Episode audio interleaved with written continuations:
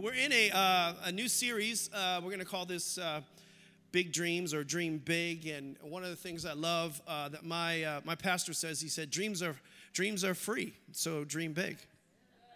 It don't cost you anything to dream big, amen? So it's important that we dream big. And, and big things are always preceded actually by big dreams. So if you see anything big being done, it was preceded by someone with a big dream, amen? Uh, if you look at some of the, the things that have shaped our world today, we live in a world actually that has been shaped by and through the dreams that people had. The Wright brothers dreamed of um, flying. Before anybody thought that was even feasible or possible, they, they, they didn't know what aviation was per se, and, and they had a dream that they could fly. And, and there was a lot of experimentation, a lot of crazy, a lot of risk involved in that, but it, but it happened.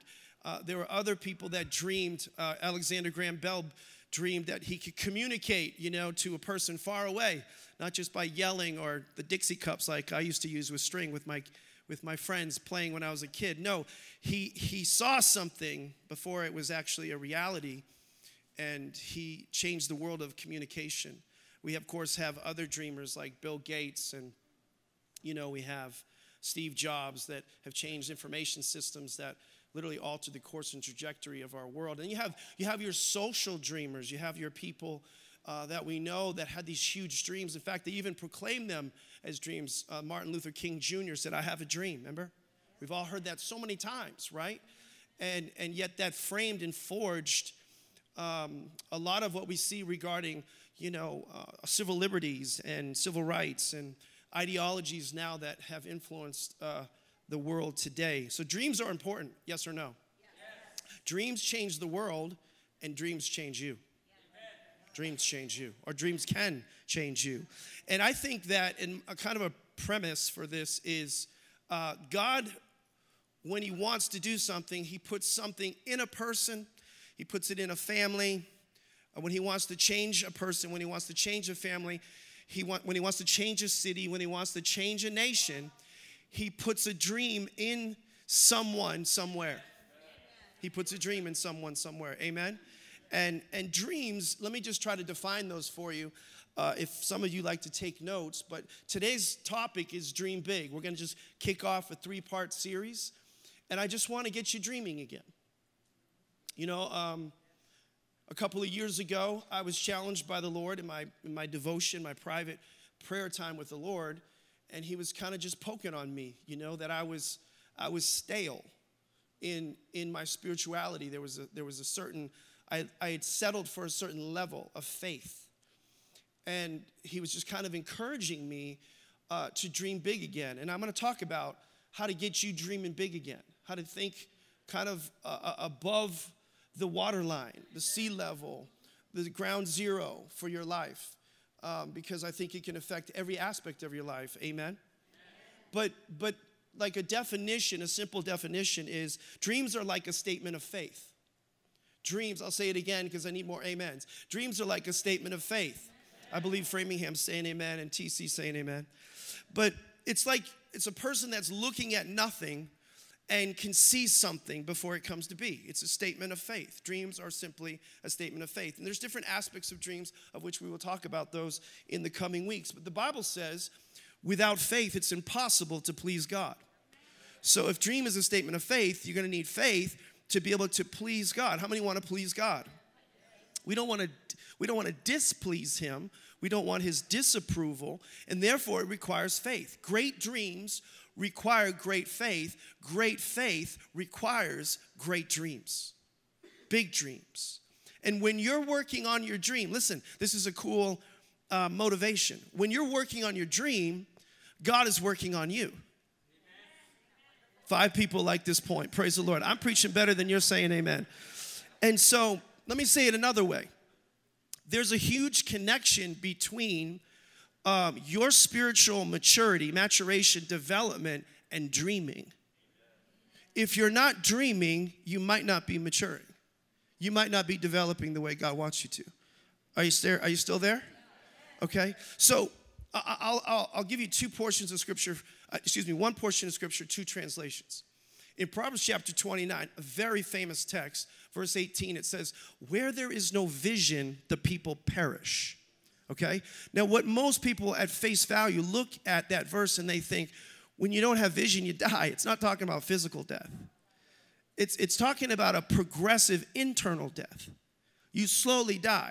There's a lot of people in life today that are dead people walking, dead men walking. The walking dead, you could say. Are you with me, everybody? And it's because there is a lack of vision. And so it means this perish word it means if you are not aspiring to something, there is a slow, progressive death. In fact, in one translation, same verse, other translation, as promised, in the New International Version, it says, um, Where there is no vision, the people cast off restraint. You know what that means? It means I don't care. Where there's no vision, I just I just don't care. I just don't care. We live with an I don't care kind of attitude. In other words, it doesn't matter. It doesn't matter where I live. It doesn't matter where I go. It doesn't matter uh, necessarily what I do. It doesn't matter if I have this or if I have that. Where there is no dream, where there's no dream or vision, people will live like that. They'll live with a cast off restraint, they'll live with a, a kind of an I don't care. But the Bible says, another translation, same verse. Everybody, I'm just gonna stay on one verse all day long, and I'm gonna do every translation in the Bible. That's funny, I don't care what you say because I want you to get this point. In the message translation, which is a paraphrase uh, version of the Bible, Eugene Peterson says in Proverbs 29 18, he says, When people can't see what God is doing, they stumble all over themselves. But when they attend, that means like they aspire to, they, they go after, they pursue. When they attend to what God reveals, everybody say reveals, then they're blessed. In other words, when, when they go after what God has for them, that dream that He has for them, they're blessed. How many of you want to be blessed? Of course, you want to be blessed. Of course, you want to be blessed, but it's directly connected to a dream that God wants to put in your heart, that He wants to reveal to you, not just to some people, to all people. Amen. Turn to your neighbor say, He's talking to you too. All right. Now I'm going to go to another verse because I, you, you, you, you're afraid I'll preach on that one verse all day. Another verse is taken from Psalm chapter, chapter 126, Psalm 126. Now, let me say this as an introduction to this verse. The, the New Testament is translated out of the Greek language, okay, originally. Greek is a word for word translation. It's actually a very accurate translation, okay? In the Old Testament, it's been translated out of the Hebrew. Hebrew has uh, pictures with narratives to describe them. In other words, you know the, the, the, the phrase, a picture's worth a thousand words? Well, in Hebrew has so many nuances to a word. Sometimes it takes a paragraph just to describe one word. But I want to show you this word dream in the Old Testament. Are you getting something out of this so far? Okay, Psalm 126 1, it says, When the Lord restored the fortunes of Zion, Zion represents the people of God, the people of Israel, people of God children of God. But when the Lord restored what was taken from them, it says about them, we were like those who dreamed. What a powerful verse. Let me unpack it for you. It's like they were saying, there's a bunch to this, but in the narrative, what it's like is you ever had something so good, so amazing, that you like pinched yourself and said, Am I dreaming? That's what, that's, what, that's what's happening right now in this verse for them. Things that they had lost, God brought back to them, and they said to themselves, Am I dreaming right now? Is this for real? Is this for real? You restored that which was lost back to me, and then some. It's as if, it's as if I'm, I'm in my dreams right now. Is this real? And it was real. In fact, every other place that you see this word uh, dreamed use, it's typically translated, not every place, but typically it is translated um, to restore back to health. Listen, listen, I'm gonna make a correlation here that I want you to get. There's, there's a couple things I want you to walk away with. Normally I'll say, if there's one thing you could just walk away with, it'll be this. But I'm challenging today to remember several things, okay? But here's one of those things there is a direct connection between your health, the health in your soul, and your dreams. In other words, to be to be healthy, you need to dream. to be really healthy, listen, you need to dream big. Oh my gosh, this is way better. I, am just, I'm, i think I'm here in TC and, and Framingham, but I'm telling you, there's a connection between, according to the Bible, your restored health, whatever you've lost, that's a holistic health, and your ability to dream big again. Another, another way to say it is you'll never be totally healthy. You'll never be totally fulfilled. You'll never be totally satisfied if you're not dreaming big. Doesn't mean you have it all, just means you're dreaming for something big in your life. Then it says in verse 2, the second part of Psalm 126, it says, So what happens when you're dreaming like that? It says, Our mouths were filled with laughter, our tongues with songs of joy. So you're happy, you're blessed. So I, I want to dedicate this message. To some of you, this is why you can't get into it right away. Because there's a depression, there's anxiety, there's tremendous stress, you feel overwhelmed by certain things, there's loss. It could be because of the economics, it could be because of the political situation in our world, it could be global war, it could be something more close to home, a relational problem or issue in your life. All of that, all of that, I'm just saying, will be a big deal until you have a big dream in your life. All of that will continue to be a big deal until you start having big dreams again in your life. Because the greatest way to solve our problems is not to solve all our problems. Is that profound or what? Say, I went to church for them to tell me the greatest way to solve your problems is not to solve all your problems. That's what he told me there. I'm telling you, you don't have to go to a therapist to learn this. You can learn this right here at church. You don't have to pay 400 bucks an hour. You can come right here and we can help you solve a lot of your problems right here. The greatest way to solve your problems is to have something that is bigger than your problems a part of your life. And that's not a big problem, that's a big dream, everybody. Amen? This church is starting to come alive. So Paul says it like this. This is not in your notes. This is just kind of bonus, but this is taken from a scripture in Second Corinthians 4. Paul, okay, was an amazing dude who had big dreams. He said about his life around him, he said, I'm hard pressed on every side. I'm perplexed. I'm persecuted but not abandoned. He talks about these horrible things that happened in his life and actually references them as light and momentary troubles. But when you look at these problems, they weren't light and momentary. They were long and they, they were heavy and they were long because he had a very difficult life. And yet he said that. And I'm looking at his life. For example, I don't know if you realize this, but when Jesus was crucified, one of the worst parts of the experience was the scourging. You guys probably know about that. He was he was tied up, chained up, and he was whipped. And this whip was no joke. This whip had metal and it had glass in it and and and he was whipped 39 times the Romans perfected this form of, of punishment because they knew statistically and historically if you if you whipped them 40 times they would die. A human being could not survive the 40 lashes. So they go right to the 39 right to the edge. And they would whip you across the right side of your trapezius muscle. That's this muscle up here of which if i just had my t-shirt on and flexed you could see it really good. Praise the lord. Just a moment there for pause I'm, I'm a student of humility, praise the Lord, not a master. And, and they, would, they would whip across that trapezius muscle and they would rip the muscle, tear it 13 times. Then they would go to the other trapezius muscle and they would rip the muscle and the skin all the way to the bone. And then they would go right down the middle. This is a horrible, horrible punishment. Listen, Jesus had that and he didn't die, but he, when he went to the cross, Paul had that happen to him five times. Five times. Paul this is the person that said what he said. Paul was shipwrecked. He was out at sea, you know, for a day and a night, bobbing like a cork in the water.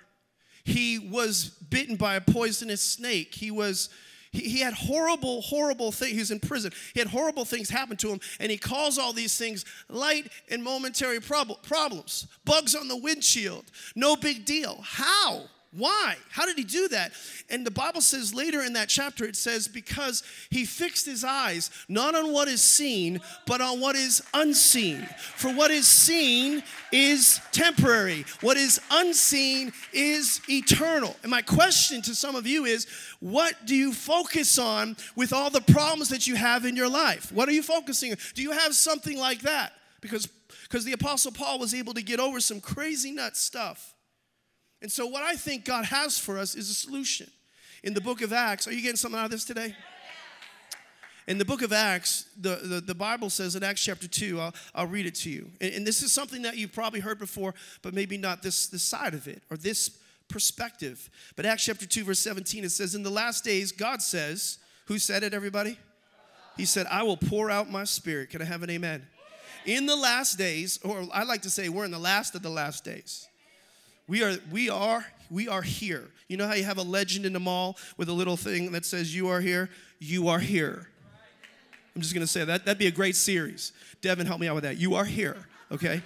Okay, I will pour out my spirit on all people. So some of us think when that verse is read that the outpouring of the Holy Spirit is uh, long and powerful prayer meetings. Some of, us, some of us believe that when the Spirit of God is poured out, there's going to be uh, supernatural signs and wonders and miracles. And I want to say something to you. Yes, that is part of it, but that is not all of it because the Bible goes on to say what that looks like. It says this. Are you with me? It says, Your sons and your daughters will prophesy. It says, In the last days, when he pours out his spirit, what's it gonna look like? Sons and daughters will prophesy, young men will see visions, and your old men will dream dreams. So I'm trying to get you to see something that God's language, the way God speaks to people, is, when, is through prophecy, things that are to come. He wants to give to young people. I believe God wants to speak to the next generation more than any other time in human history. Next generation, you should be alive. You should be you should be ready. You should be receptive because the Spirit of God wants to be is going to be poured out. It's going to be poured out on the next generation. So they prophesy. They see things that are to come, and they get a part of that. He's going to give visions to people again for their life. We're not here to just kind of ride it out till he comes back and just hold on and wait and hang on to his garment and just coast to the end. No, God has the greatest things that he wants to do in human history, and he was speaking to people through prophecy, through vision, and through dreams. It's his language, it's how he communicates.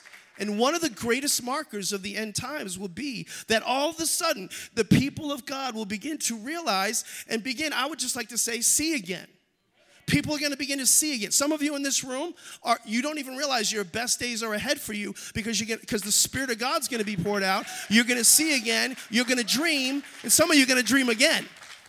Some of you won't, but some of you will. And I'm after the some of you that will. I'm your tour guide, Deryck Frye. I'm your friend, and I am here to fire some people up today. Amen? I'm here to fire you up. Amen. Your next season of life, your next season of ministry, God has called you to something big. But truth be told, I got to get into my message. This, that was just the introduction. the truth be told, when I was young, I didn't, I didn't, uh, I, I wasn't much of a dreamer. I was, I was a daydreamer. I was a pipe dreamer. Uh, and then I had a lot of scary dreams in my life. Honest, to be tr- tr- totally truthful, my mom will be here in the second service because she's never seen the light of day in the first service. But when my, my mom would testify to this, that I ha- used to have scary dreams, wake up in the middle of the night, horrible nightmares, and then I would come in the room and have to have them pray for me. And and um, they were tormenting. And, and so when I was very young, I, as a small boy, I asked the Holy, I asked God if you could just please stop all the dreams. I can't take it anymore. And he, and he actually answered that prayer. And I, I can remember for years, I couldn't even remember what happened last night. not in the bad way. Some of you are like, yeah, I went through that this weekend. No, I'm not talking about that. I'm talking about dreams, not what you did last night. Okay, praise the Lord. Um, we don't have that in common. But anyway, I I, but then we, there, there came a time where there was a different, there was an exception to this. Whenever I would dream, it would be something of significance. And I asked the Holy Spirit to kind of just breathe on that. My, my dream started to have meaning. And this is a little embarrassing, but as a young boy, I, I had this dream that I would have the strength of Samson. I, it's almost hard to say it out loud. And, uh, and I had these pictures uh, these crazy pictures. Who's my favorite character, like in in the in the Bible? No, no surprise. And uh, in fact, we we uh, we we we we participated in a mission outreach where we um, there's a there's a church app, uh, kids Bible app that's gone around the world. And, and um, we bought one of the stories as a church to that, a biblical narrative, and it was, of course, Samson, because I wanted to be Samson. So all these kids around the world are reading this biblical story about Samson because that was in my heart. That was a dream I had. But I remember having this dream uh, that I would just pick up these big rocks, you know, just imagine this little kid, you know, I'm just holding this massive rock over my head. That was in my mind. And everybody say, How do you do that, Deryck? And I'm and I'd be like, It's the glory of the Lord. He has given me mighty strength of Samson, you know, and everybody come around, and then I would preach Jesus to them. This is this was my little childhood dream. And the reality is, um, I don't have the strength of Samson, although I am pretty strong. But but God has given me a strength to share the gospel of Jesus Christ to other people. And I have seen that happen. And that was the dream that was kind of figurative but became literal. Are you with me? Later in life, I had other dreams. I'd have, uh, to this day, even just a couple weeks ago, not even a couple weeks ago, I had a dream. It was a warning for my kids. And I just felt very strongly I need to act on it right away. And I acted on that just to protect my kids. Sometimes you're not paying attention as if they don't have significance. And I'm not just talking about dreams when you sleep, I'm talking about a dream that God gives you when you're awake, too. Are you with me? And we're going to talk about that in just a second. My dad had a dream, by the way. Uh, just this was an amazing one. Um, he woke up in the night. This was um, October 18th, 1987, the day before Black Monday. Some of you would know about this. It was one of the, the worst market crashes in history. And, and the day before Black Monday, my father had a dream, and an angel came to him in his dream and told him, You need to sell everything. Sell. That's all he knew, sell. And so he, he woke up and he called our financial director and said, Somebody had given us thousands of dollars in stock with EMC here in Hopkinton. Praise the Lord for that wonderful person. It helped finance some of the ministry. And he, he got up and said, I, I, The Lord told me we got to sell everything. You sure, Pastor? I am sure. I'm telling you, as your pastor, sell everything. And he sold everything, and Black Monday hit that day. We, we, we were able to rescue thousands and thousands of dollars, all because of a dream. And the point I'm trying to make is God communicates through dreams. But it can also slow down. It can also kind of like drop out of the, the bottom, so to speak. And I remember going through seasons, and that's why we, I'm back online I remember going through seasons where I wasn't dreaming. I wasn't believing God. I wasn't, I didn't have that next level faith that God wanted for me. And then I got around some other people that kind of like uh, helped me and encouraged me to believe for more again. And God has put people in your life to encourage you to believe again, to believe for more. That you have, and you need to get around them. You need to get around, I call them lid lifters. You need to get around people that lift the lids off your life. Get around, get, get away from some of those naysayers. Get away from some of those toxic relationships that are tearing you down and say, that's crazy. That'll never happen. You can't do that. No, you got to get around people that believe God and are supporting you. Are you with me? And I started dreaming again. I started dreaming again. And not too long ago, my pastor, I was with him in a small group in Birmingham, Alabama, and he had been challenged years before in the same way. But he asked me a question, and several, about five of us in the room, he said, he said, Deryck, and some of the other guys said, Do you have a bucket list? Do you have a bucket list? And at that time, I didn't really know what he was talking about, although I did remember briefly about some movie called The Bucket List. So I, I, thought I knew what he was talking about. And, and I remember watching that movie, and I'm not endorsing that movie. So if anybody says, Pastor said, watch that movie, I, I didn't tell you that, okay? But I watched that movie, and it was just about two guys terminally ill, dying of cancer. One was rich, one was poor. And they were just talking about all these things they wanted to do before they kicked the bucket. And, and, and all the things they wanted to do, the kind of the moral of the story was all these things they wanted to do were pretty external. Let's jump out of a plane, let's drive a fast race car, let's do some other things that are immoral. And, and and, and the end of the movie, uh, this, this, the rich guy says, We can do all that because I have the money, let's do it. And the end of the movie became not about the external, but about the internal. But it was more, it was more, the message of it was, what, what do you want to do with the rest of your life? Are you dreaming? Are you dreaming about something big? Because that's so expensive, or because that's so difficult, or because it's so challenging, a lot of times we don't put it on our bucket list. Are you with me? And so he said, Deryck, I want you to go back to the hotel, come back tomorrow, and you have to have at least five things on your bucket list. And so I went home and not home, but I went back to the hotel. And honestly, I couldn't think of stuff right away. But I'll just say this I, I was able to produce five. And now my bucket list is more like 30. and it's been growing and morphing every year. Um, for the sake of time, I'll just highlight a couple, but some of them are like you would expect. For example, I have I have a, a daughters, and one of them was give all my daughters away to godly men. I always tell the guys that come into life, I don't want just a good man, I want a godly man for my daughter. And I interview all the men that come into my children's lives. And if they were here to uh, testify about that, they would have a very interesting series of stories about how dad has gotten involved in all of those situations, even most recently. Um, one of my bucket lists was to see my son ordained and leading successfully in church. That has happened. One of my foolish, dumb ones, but I, I liked it, was I wanted to bench press double my body weight at 50 years old. I did that. That's been removed. Praise the Lord. Another one was I wanted to train pastors and leaders around the world. I'm doing that now. That was a dream that I had in my heart. Another one I have that's, for example, that I don't haven't done is I want to make so much money that I, I used to say I want to make a million dollars. That was where it started. I wanted to be a millionaire. And now I, I want to make so much money that I can reverse tithe. That I can live on 10% and give away 90. How many know that would be an incredible way to live? I'm nowhere near that, but see me again in 20 years. Let's see where I'm at. Praise the Lord. I want to write a book that sells at least 100,000 copies. I want, yeah, I don't need to tell you that one. Um, I got some dumb ones. I want to arm wrestle a professional arm wrestler and win. Praise the Lord. Uh, I want to sing in front of 10,000 people or more. I've done that.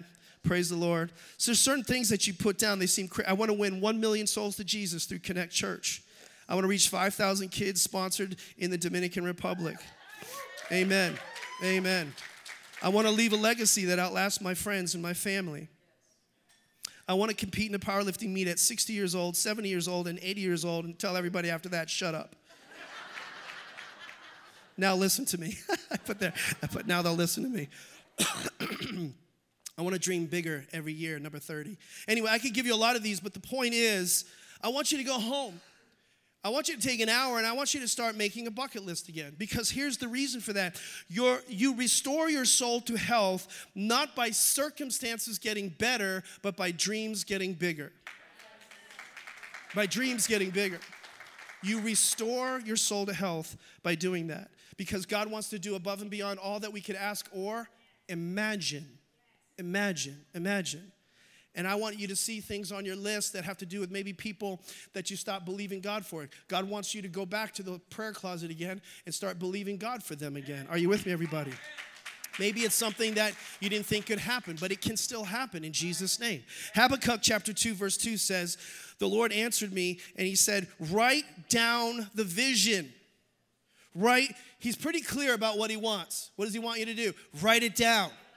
Write it down. Write it clearly on clay tablets. You don't use clay, you can use your phone, okay? So whoever reads it can run to tell others. And, and most people don't read the rest of it. It says, It's not yet time for the message to come true, but that time is coming soon. The message will come true. It may seem like a long time, but be patient and wait for it because it will surely come. It will not be delayed. Amen. Come on, give the Lord a big praise. All locations, can we thank Jesus? It will come to pass if you write it down. If you write it down. Here's another one of those special thoughts. I told you sometimes they say if there's one thing you can remember, remember this. Here's the second thing I want you to remember. Here, here's this critical thought for you. Should you write down things that you think have no chance of happening? Absolutely yes. See, sometimes I started this way. My conservative nature and my good steward and no, no, no. You're starting to limit God. You know how often people of God limit God? God is lim- unlimited in his power, but we can limit him. We can limit him. You absolutely should write these things down. Point, uh, point in case. Um, we lived in a house just down the street here. I've told this story before. And then we moved into another house, 77 Carriage House Path, Ashland, Massachusetts, 01721. That's where we used to live, so don't go there because we're not there, okay? But we lived there for, I don't know, 15 years. But I remember when we were moving from our house before that to this, it was, it was, we, we went from a thousand, a little over a thousand square feet, six people living in the house for 10 years.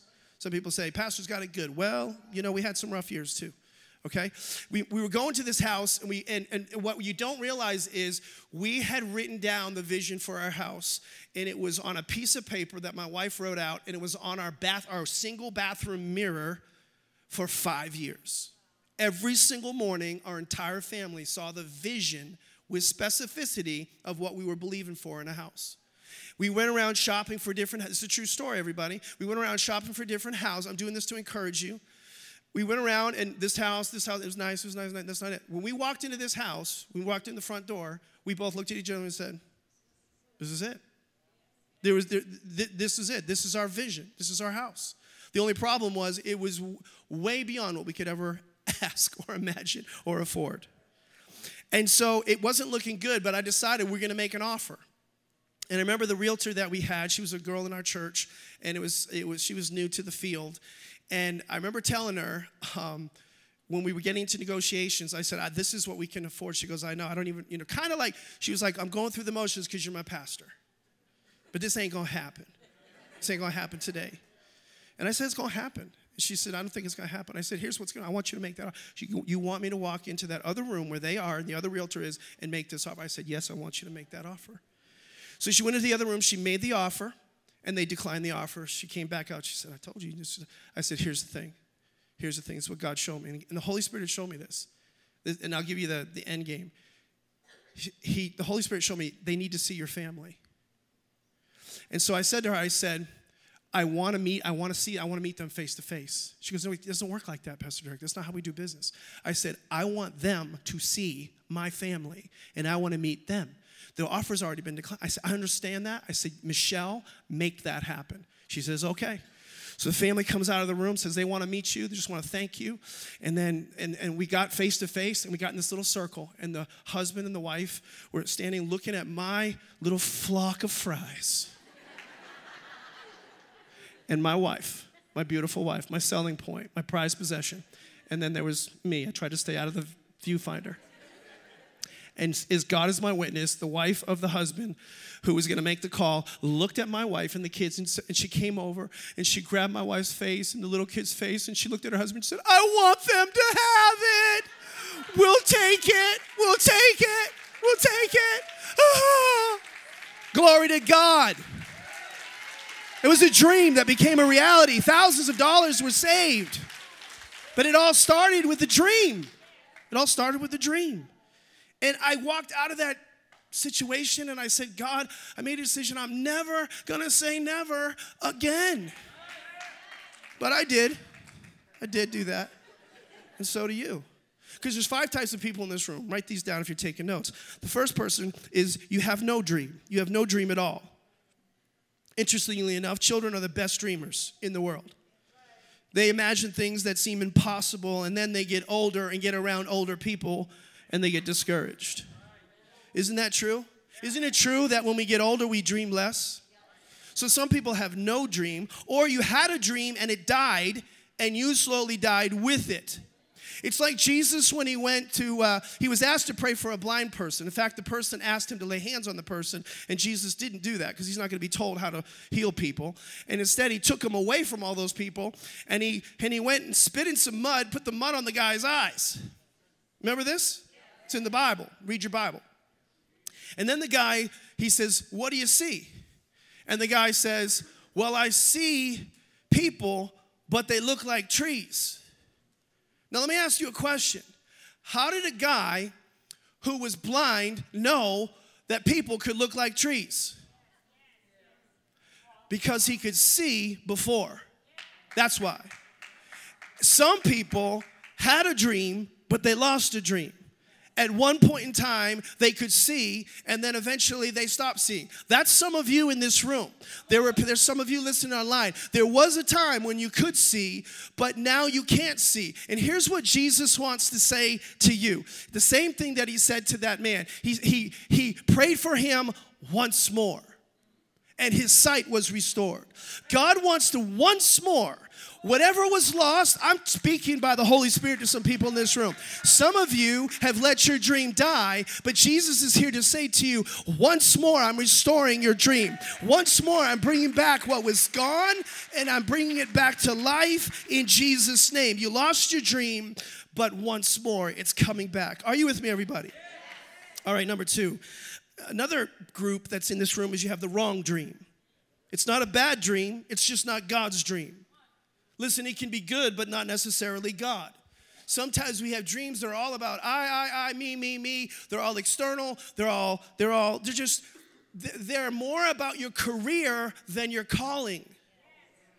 Can I just submit to you that God has a higher level of life for you? He doesn't want you, he, he doesn't want you just to have a career to live on. He wants you to have a calling to live for. God has called you to a higher level. And some of you have the wrong dream, and God wants to set that straight in your life. Are you with me, everybody? I, I was, uh, and, and that doesn't, you don't need a big platform for that to happen. Some people think, well, it's easy for you because you're up there and you do this. Listen, it's when you do something that matters, everybody. And I, I, was I was walking a lady. We've had so many rainy weekends. Praise the Lord for a non-rainy weekend. But we've had so many rainy weekends after church, and I was walking a lady to her car with an umbrella, and she didn't know who I was. And also because she wasn't looking at me, she was just looking where we were walking. And also, when we got to the car, she looks at me. She's like, "Whoa!" She's like, "I didn't know the past. I didn't know what." She was kind of like shocked, like, "Why are you doing this?" And she even so much as said, "Is why are you as the senior pastor doing such a menial task? And I said, Whoa, whoa, whoa, whoa, whoa. I know I'm the guy that communicates up there and I make some decisions backstage sometimes. But this is one of the most significant things I get to do because what I'm doing is helping you connect to God and serving other people. See, sometimes it's not this huge thing that, that changes people's lives. God wants you to do something that's making a huge difference, but it can start with some very small things. Just be Jesus with skin on, amen? Here's the third thing. Are you getting something out of this? So some of you have a stale dream, a stale dream. You have the right one, but the lights have been turned down. It's just flickering. It's not burning. It's not burning. And I'll just say this about that. You're probably not going to get it back online burning again if you don't do something a little drastic, a little radical. Okay? It'll just stay stale. Some, and, and, what we do as Christians is sometimes, this is what I recommend if you had a dream and it's stale, you need to do some praying and fasting. Prayer is when you connect more to God, fasting when you disconnect more from the world. And when you do those two things, then you're going to be able to fan into flame the gift of God inside of you. Amen. So some of you have a stale dream and you just got to fire it up with a little bit of spiritual disciplines in your life. Amen. Number 4, everybody say number 4. I want to get to number 5 real bad. Number 4 is a vague dream. Vague. Many people have a dream, but it's not clear. It's, it's fact, it can be confusing. And, and, there's just a, there's a lack of clarity. You don't know how to articulate it. It's not clear. This is something that I had to, to work on. And that's why you write the, the vision down. That's why you write the dream down. Studies reveal that when you think things, it's not the same as when you write things. When you write things. So I, I've just become more of a not just pray and worship, but also a journaler. I write things down, I store things, I look back at things. I have to have not just experience, but evaluated experience. We'll talk about that in the end of the year. When we, when we want to review last year, we'll talk about the principle of evaluation. I heard this quote written goals have a way of transforming wishes into wants, can'ts into cans, dreams into plans, plans into reality, don't just think it, ink it. Is that good or what? Don't just think it, ink it. Turn to your neighbor and say, Don't just think it, ink it. All right, here's my final point. Last point, and the worship team can come. Transcendent dreams. One group of you has what's called a transcendent dream. This word means that I'm doing something that actually matters. Can I have an amen? For Christians, this is a God dream. For Christians, this is a God honoring dream. For Christians, this isn't about me, it's about we. It's we over me. Can I have an amen? And again, you don't need this platform to change somebody's life.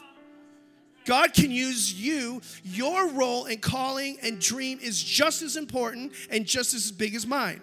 Your bucket list and what's on it is just as important and just as big as what's on mine. Can I have an amen out there?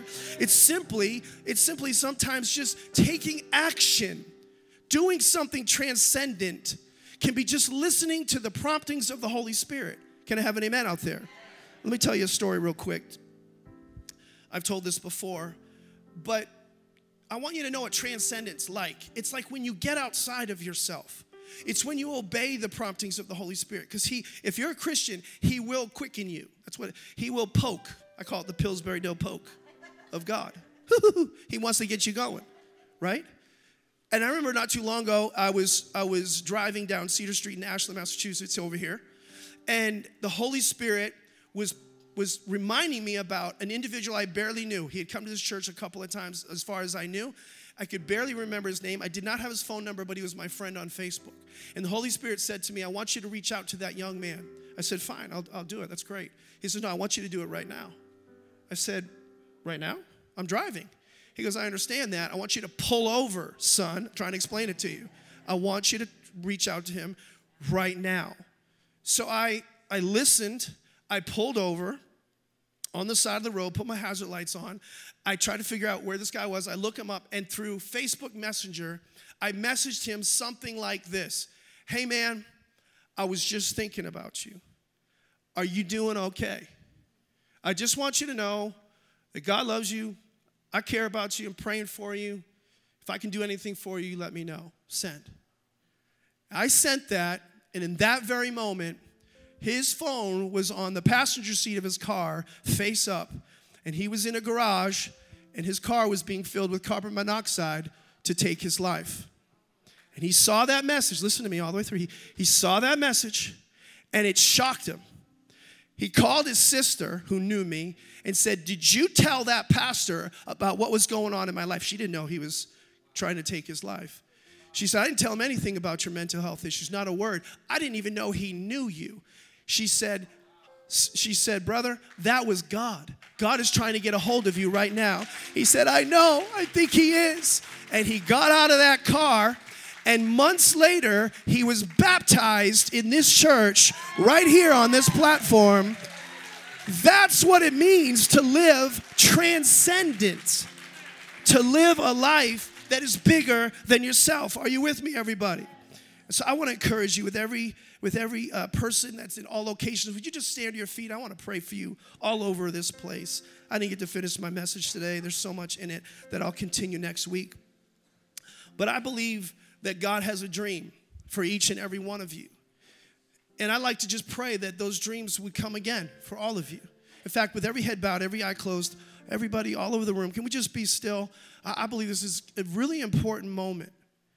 And, and I, if the Holy Spirit could ask you a question, I would just say, will, will you choose God's dream over yours? If the Holy Spirit could speak to you, I think He would say, Sir, ma'am, boy, girl, would you choose God's dream over yours? Because if you will, He will restore your health, He will restore your soul, He will restore the fulfillment, that's the things that are missing. Because you can go seek other things and they just, you know, they don't satisfy. It's because you're not living the dream that God has put in your heart. And so, Father, I pray in Jesus' name for every person in this room whose dream they don't even know a dream. They don't they don't know their dream. Whose dream is the wrong dream. They're, they're living a dream that's the, of this world. It's not bad it's just not god. It's not it's not it's not god's dream for their life. Maybe their dream father is is just vague it's not clear lord maybe it's stale and it needs to come alive in the name of jesus but lord i'm calling people to live god's dream for their life in the name of Jesus. I speak, Lord, dreams to come into the hearts and minds. Come on, raise your hands and receive. Dreams to come into the hearts and minds, all locations. TC, Framingham, Ashland. This is a very important day for you. Dreams are coming alive, Lord, in this church. People are going to live on purpose. The word says, I know the plans I have for you plans to prosper you, plans not to harm you, they're good plans, a hope and a future I have for you. I pray that these would be the best days of people's lives, the days to come, as they begin to live on purpose for a purpose. In Jesus' name. And everybody in this room said, Come on, amen. Come on, say amen. TC, Framingham, online. We love you guys. God bless you, everyone.